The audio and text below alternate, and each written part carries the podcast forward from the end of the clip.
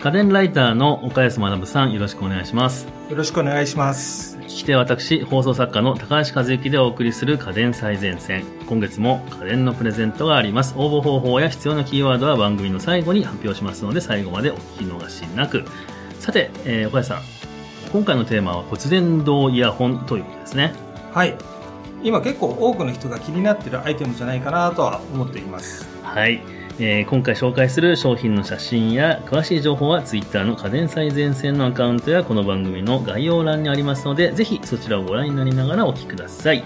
えーさて、えー骨然とイヤホン特集ということですが、まだあまり、え世間には浸透してないということで、まずはそのメリットデメリットを伺いたいと思います。えーそもそも骨伝導イヤホンって、まあ普通のイヤホンと違って、耳の鼓膜じゃなくて耳の中の骨を震わせて音を伝えるという仕組みのイヤホンということで、いいですよね。はい、そうですね。あの、よく人間が音を聞くときに耳の鼓膜で聞くってよく言われてますけれども、はい実際はあの鼓膜で、えっ、と、振動を受け取って、その奥にある下牛というところの部分が音を認識しているわけなんです。で、下牛は、えっ、と、そのお空気振動によるえー鼓膜から伝わる振動だけではなくて、骨から伝わる振動も音として感知することができるんですよ。うんうんそれを骨から、えっ、と、下牛に伝えるために、ダイレクトに骨を振動させているのが、えっ、と、骨伝導イヤホンということになりますね。未来感のある、なんか、ガジェットっていう感じですよね。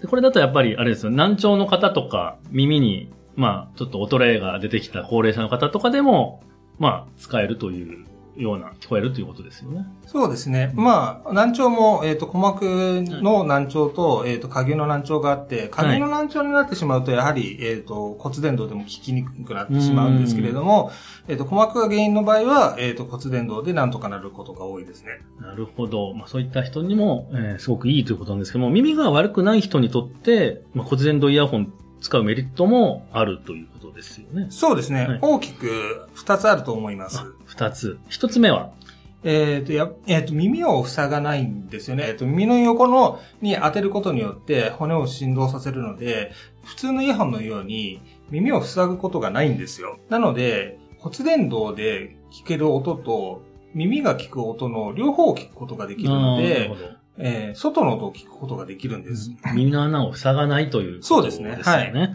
なるほど。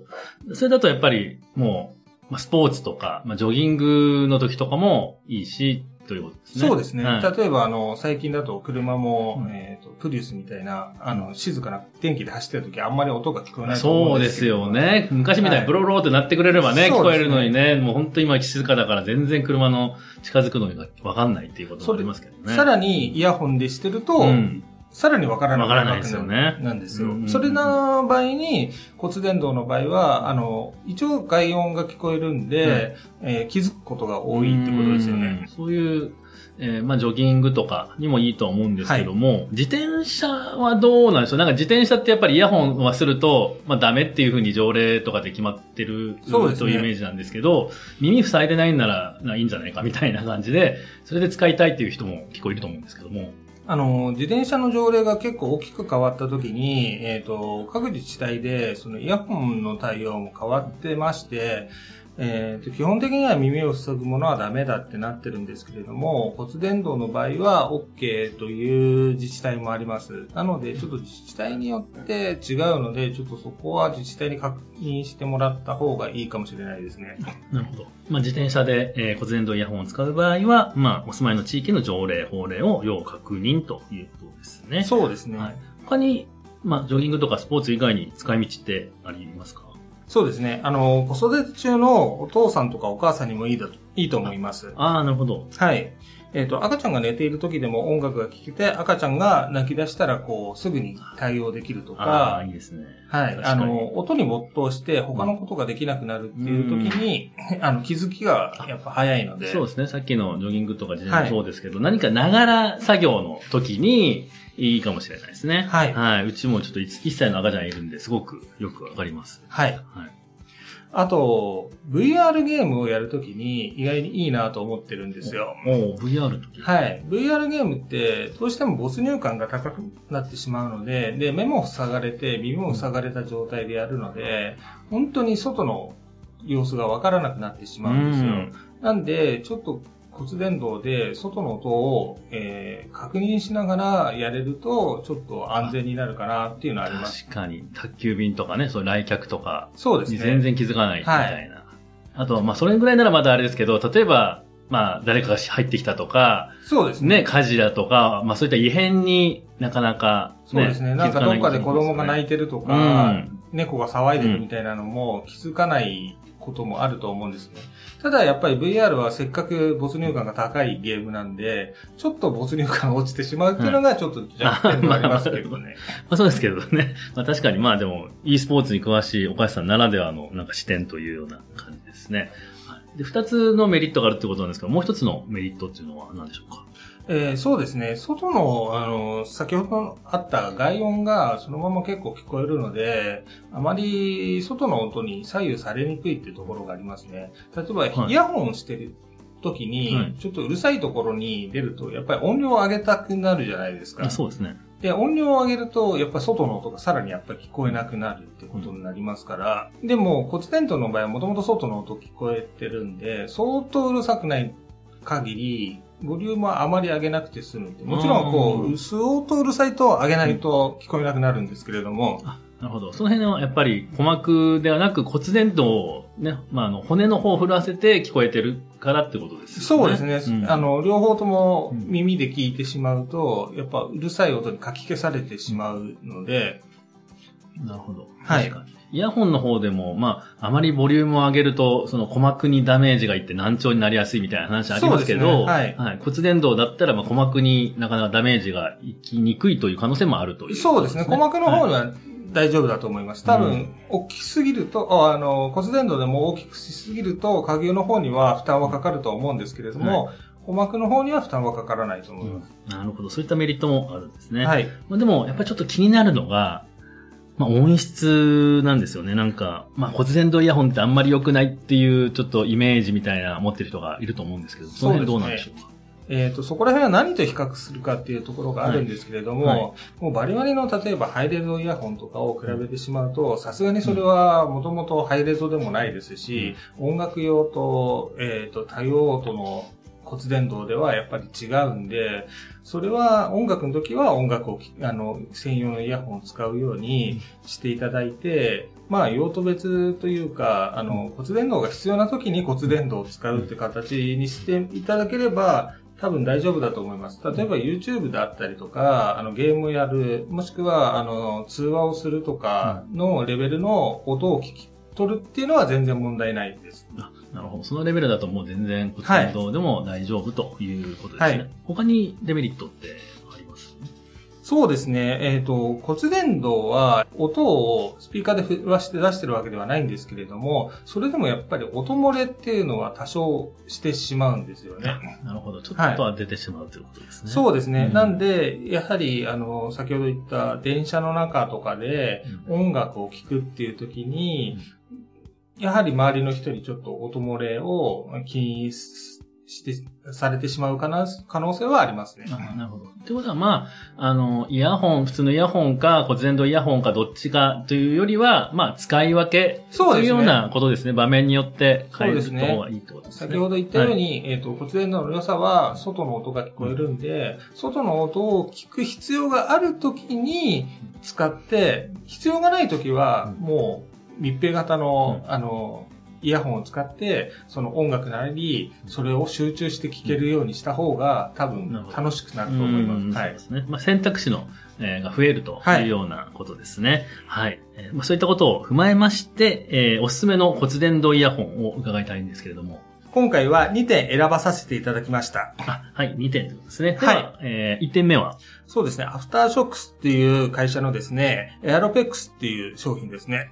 アフターショックスっていうメーカー僕ちょっと初めて聞くんですけれども、どういったメーカーなんでしょうか？これは結構骨伝導を専門というわけではないですけれども、中心に、えっ、と、イヤホンを作ってる会社で、えっ、と、アメリカにある会社なんですけれども、かなり骨伝導に関する、えー特許とか技術とかを、えっ、と、持っている会社ですね。あ、そうなんですね。もうはい特許とかを取ってるんで、まあ、そういったメーカー、専門のメーカーみたいな感じになっちゃってる。そうですね、はい。うん。えー、どういった、えー、おすすめポイントがあるんでしょうか？これは防水と、えっ、と、軽量というのが特徴なんですよ。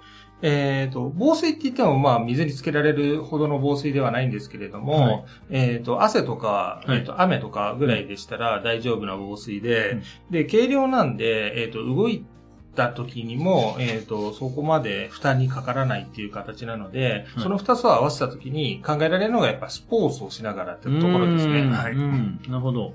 じゃあ、汗をかきながら、もう外の音も聞きながら、えースポーツを楽しめるっていうようそうですねなはい使い道ということですね。はい。なるほど。軽量っていうことは、どのくらい軽いんでしょえーと、大体ですね、骨伝導イヤホンの重さって200前、200グラム前後だったりするんですけれども、うんうんこれは26グラムしかないんですよ。うへえ。200グラムってことはやっぱり、あれですよね。その骨伝導というか、まあ、骨を震わせる部分の、その、まあ、部品が必要だからどうしてもちょっと重くなる。そうですね。っていうのに、はいその部品がありつつ 26g という軽さというね。そうですねその辺がすごいということなんですね。なるほど。でもそんなすごい技術が使われてると、まあ、お値段がちょっと気になってくるんですけれども。まあ、ちょっといろいろ店にもよるんですけれども、大体税込みで2万円前後ぐらいですね。はい。2万円ってことですね。その辺ちょっと僕も骨伝導イヤホンの相場がわからないんで、はい。高いとも安いともわかんないんですけども、まあ選択肢として、まあ、2万円ぐらいと思ってもらえればいいですね。そうですねはいわかりました。えーでは、二つ目のおすすめ、えー商品は何でしょうか？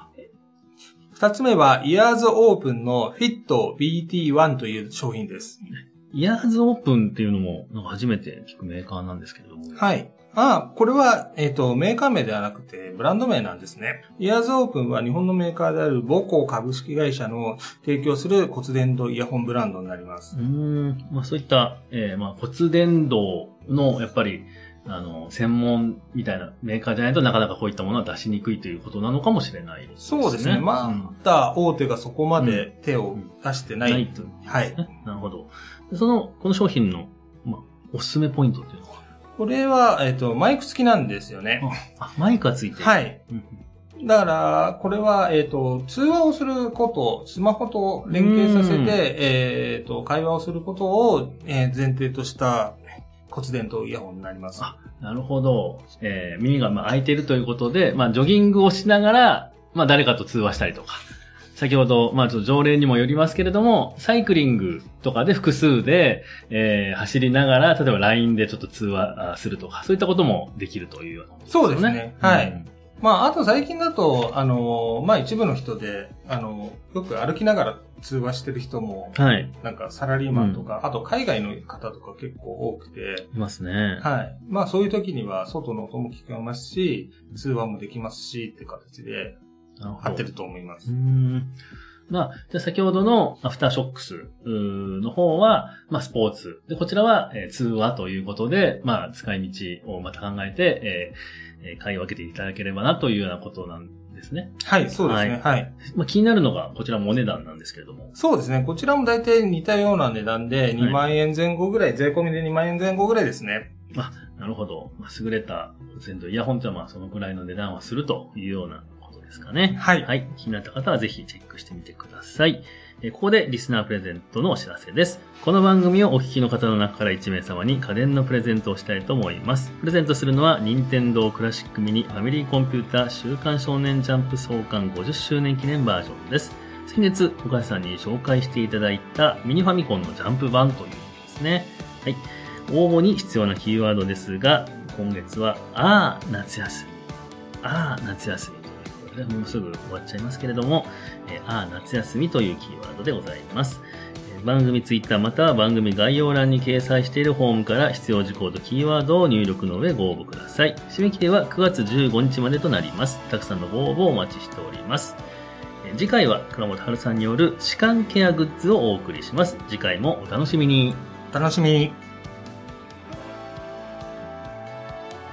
番組を聞き逃さないためにも各ポッドキャストアプリで番組の登録やフォローをお願いいたします。番組へのご感想やリクエストは概要欄にあるリンクや番組公式ツイッターからダイレクトメッセージやリツイートいただけると嬉しいです。